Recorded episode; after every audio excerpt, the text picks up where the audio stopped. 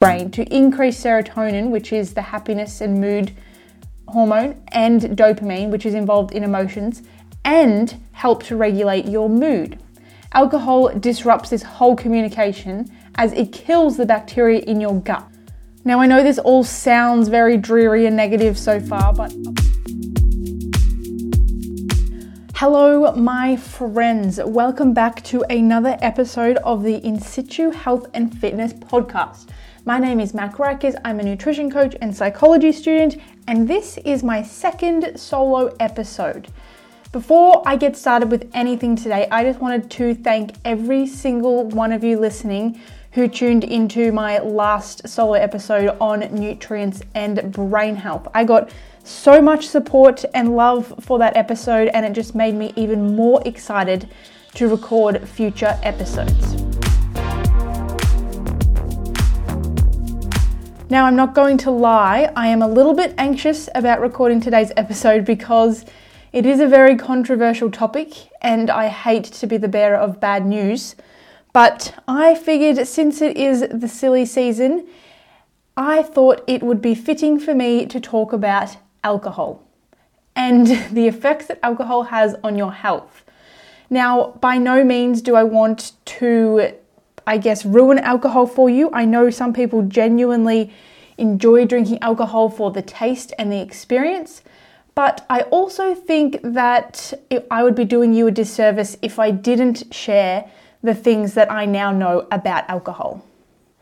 In today's episode, I'm going to briefly outline the potential pros of drinking alcohol. You should know that there aren't very many. I will then break down the process of alcohol metabolism, what is happening in your body when you drink alcohol. In addition, I'll explain how it affects your brain and your gut over the long term and in the short term.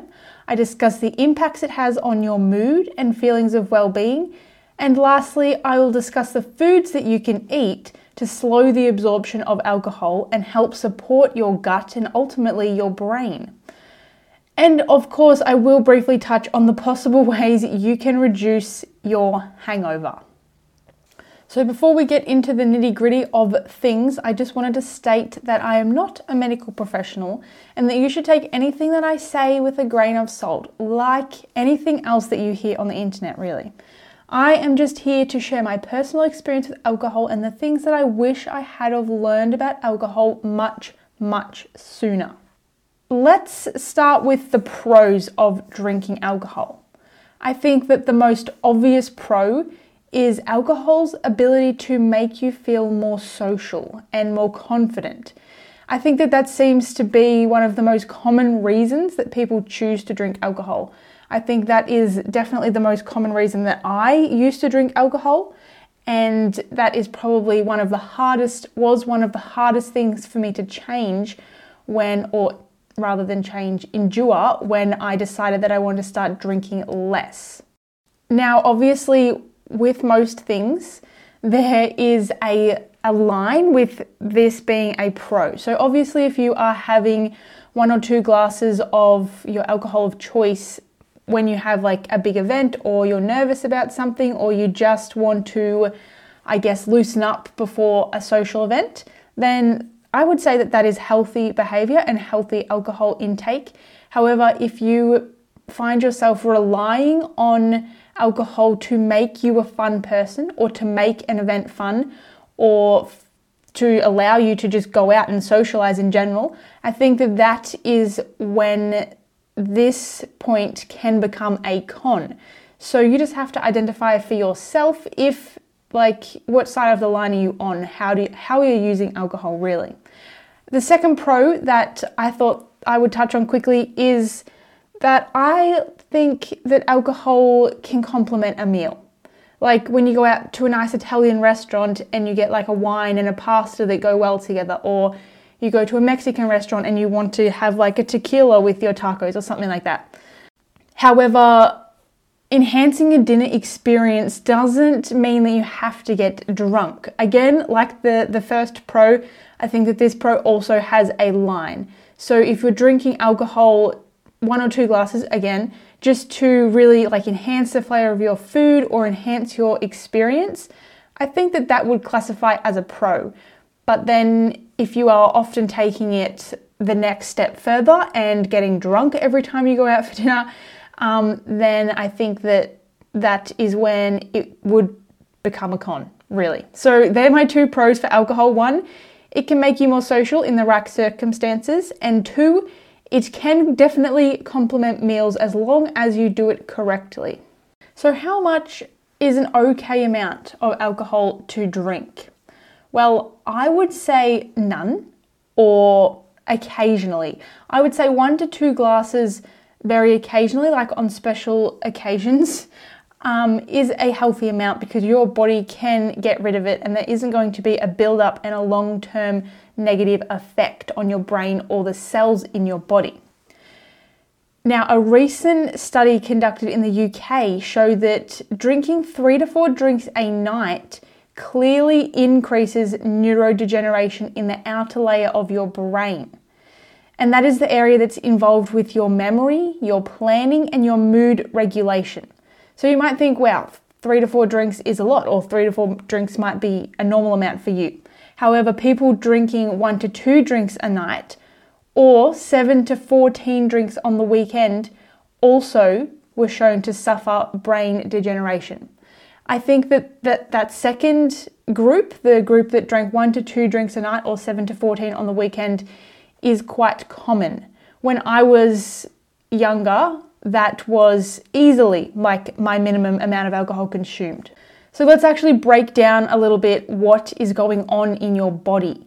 Alcohol is water soluble and fat soluble, which means that when you drink alcohol, it can pass into all of the cells and tissues in your body. And the fact that it can do that is what makes alcohol so damaging to your cells. Not everything can get inside all of our cells. The cells in our body and the cells in our neurons in our brain.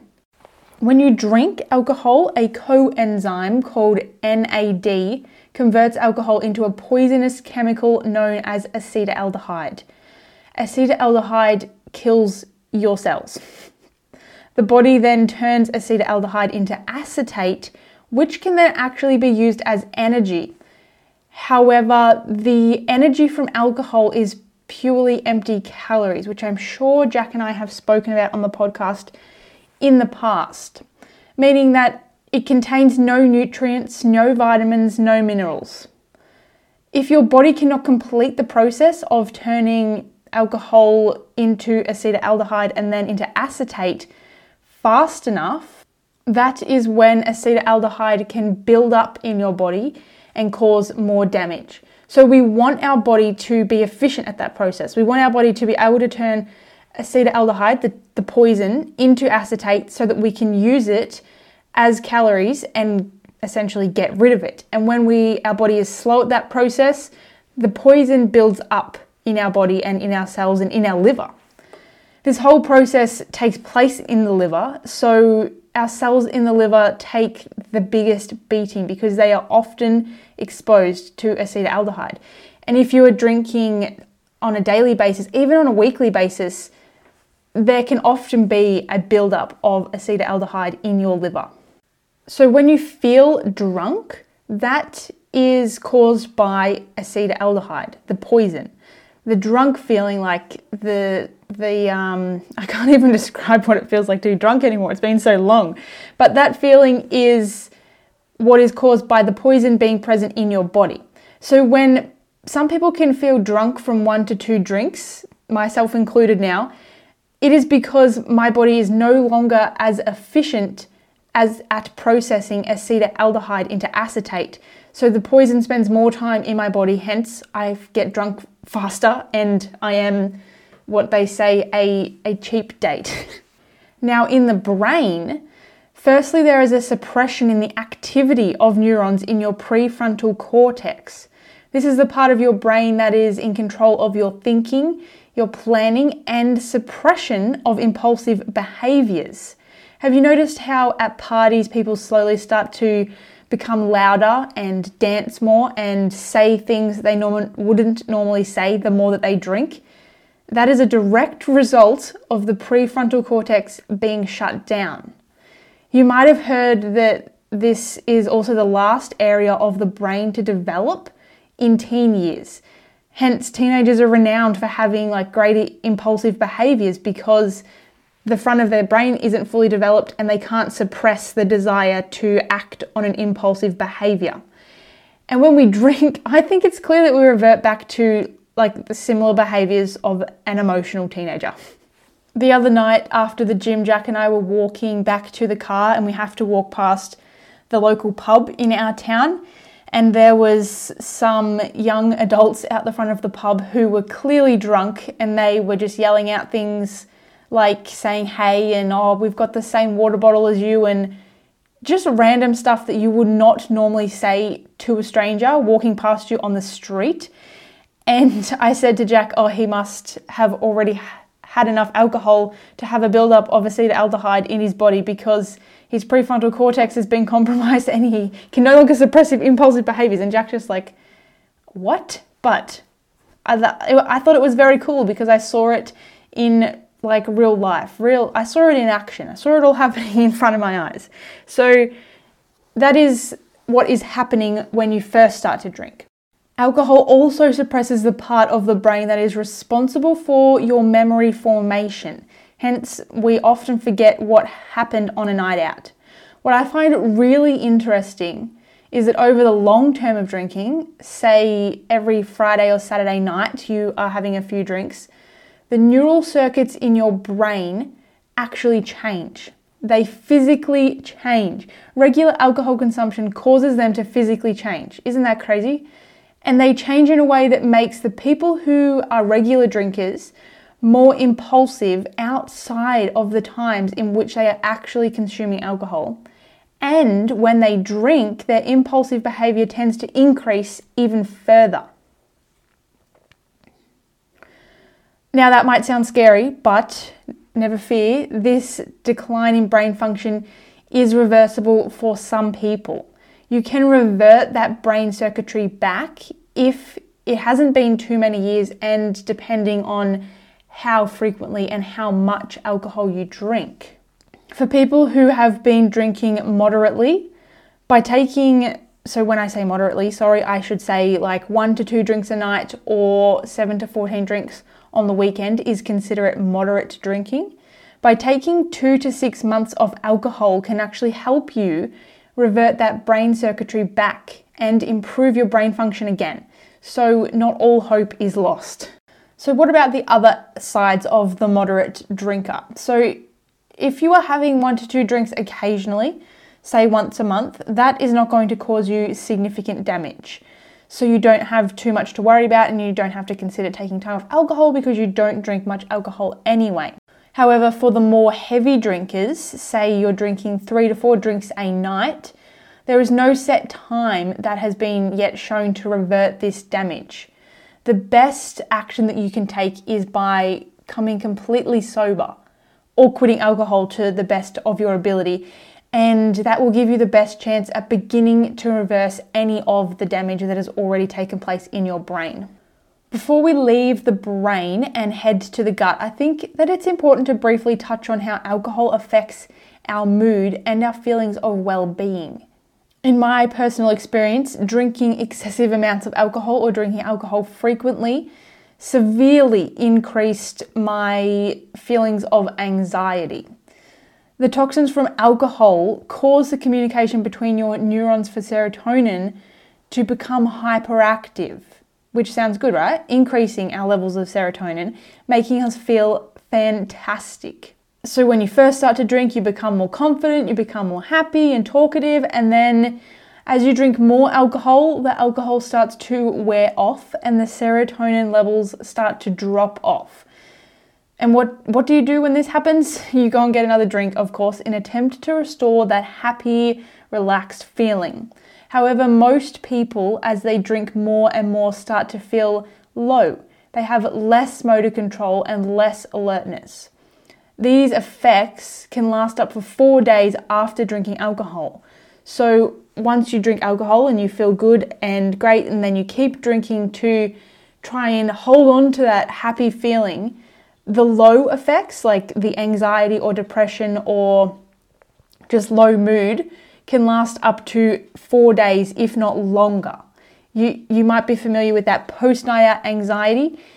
Every time that you go back and drink more to try and find that happy experience again, you are going to make your anxiety or depression the following day or week compound and ultimately be worse and possibly lead to something that is less controllable for you.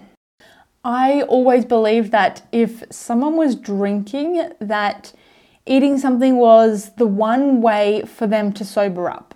I would always come home from a night out and I would make myself two pieces of toast in an attempt to try and soak up, quote unquote, soak up some of the alcohol in my stomach. It turns out that that does not work.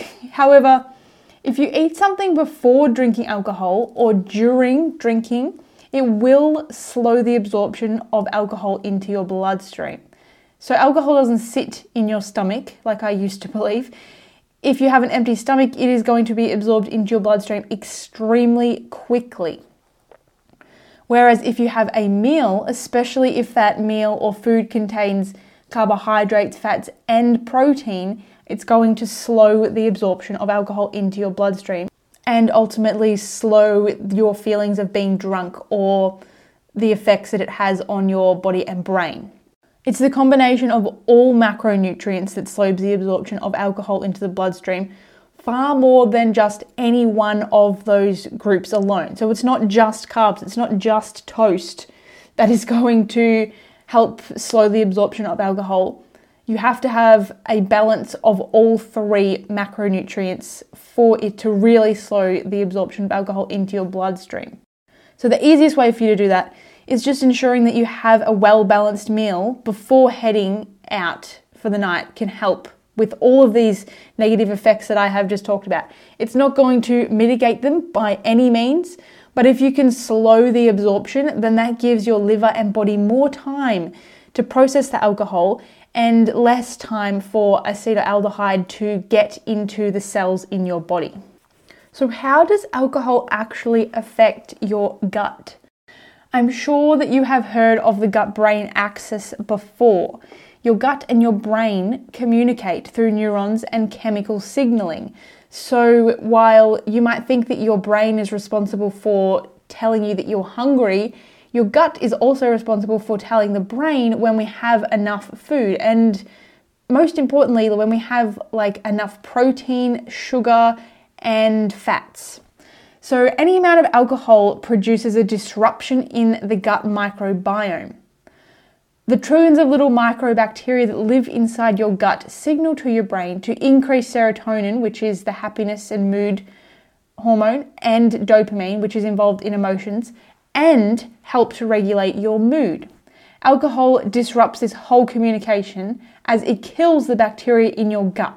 Now, I know this all sounds very dreary and negative so far, but a positive side of alcohol affecting the gut microbiota means that we can also implement things into our diet to begin to reverse the negative effects. Finally, some kind of solution to help to help you guys reverse any of the negative effects you are worried about.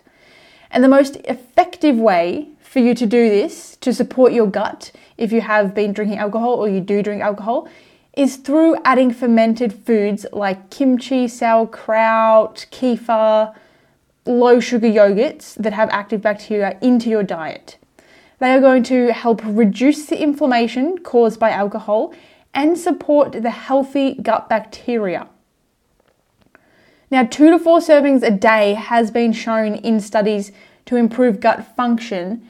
However, if you don't normally eat these foods or have these foods in your diet at all, I recommend slowly introducing them into your diet just a few times a week to start with because they can cause like bloating and some sort of stomach pain if you aren't used to eating fermented foods.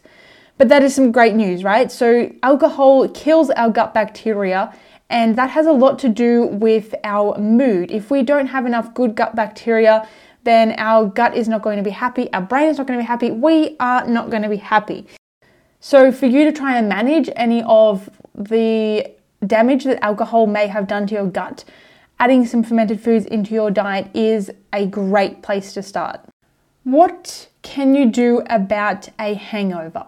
So I've spoken a lot about how much alcohol negatively affects your brain, your gut, your health, really.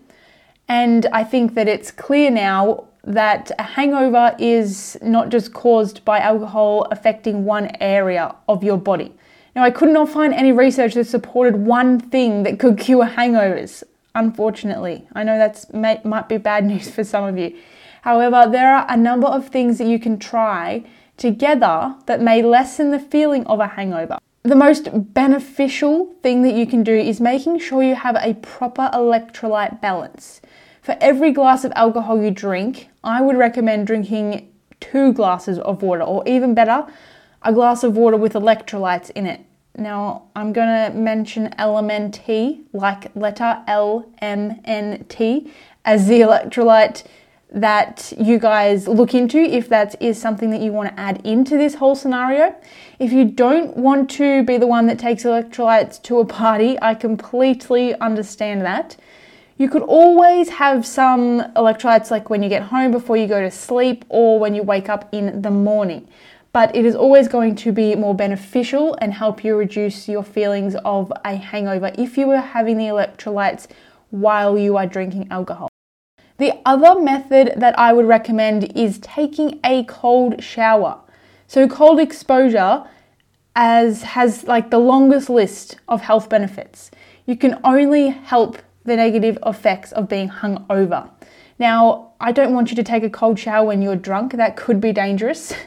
And I don't want you to like jump in an ice bath if cold exposure is not something that you are used to because that can also cause you to have a heart attack.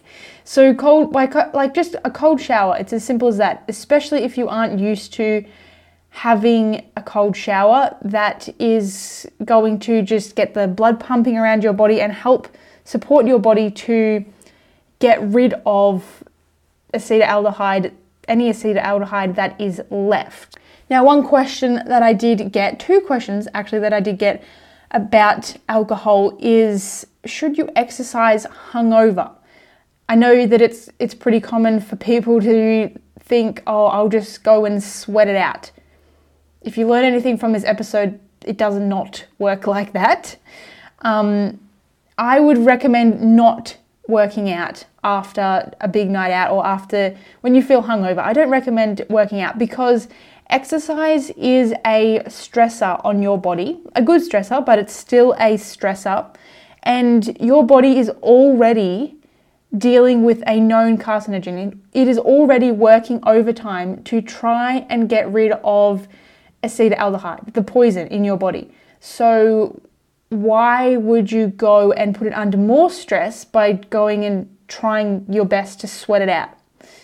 Instead, I would recommend maybe doing some yoga because that can help slow your heart rate and relax you and possibly reduce any anxiety that you are experiencing from drinking alcohol the night before.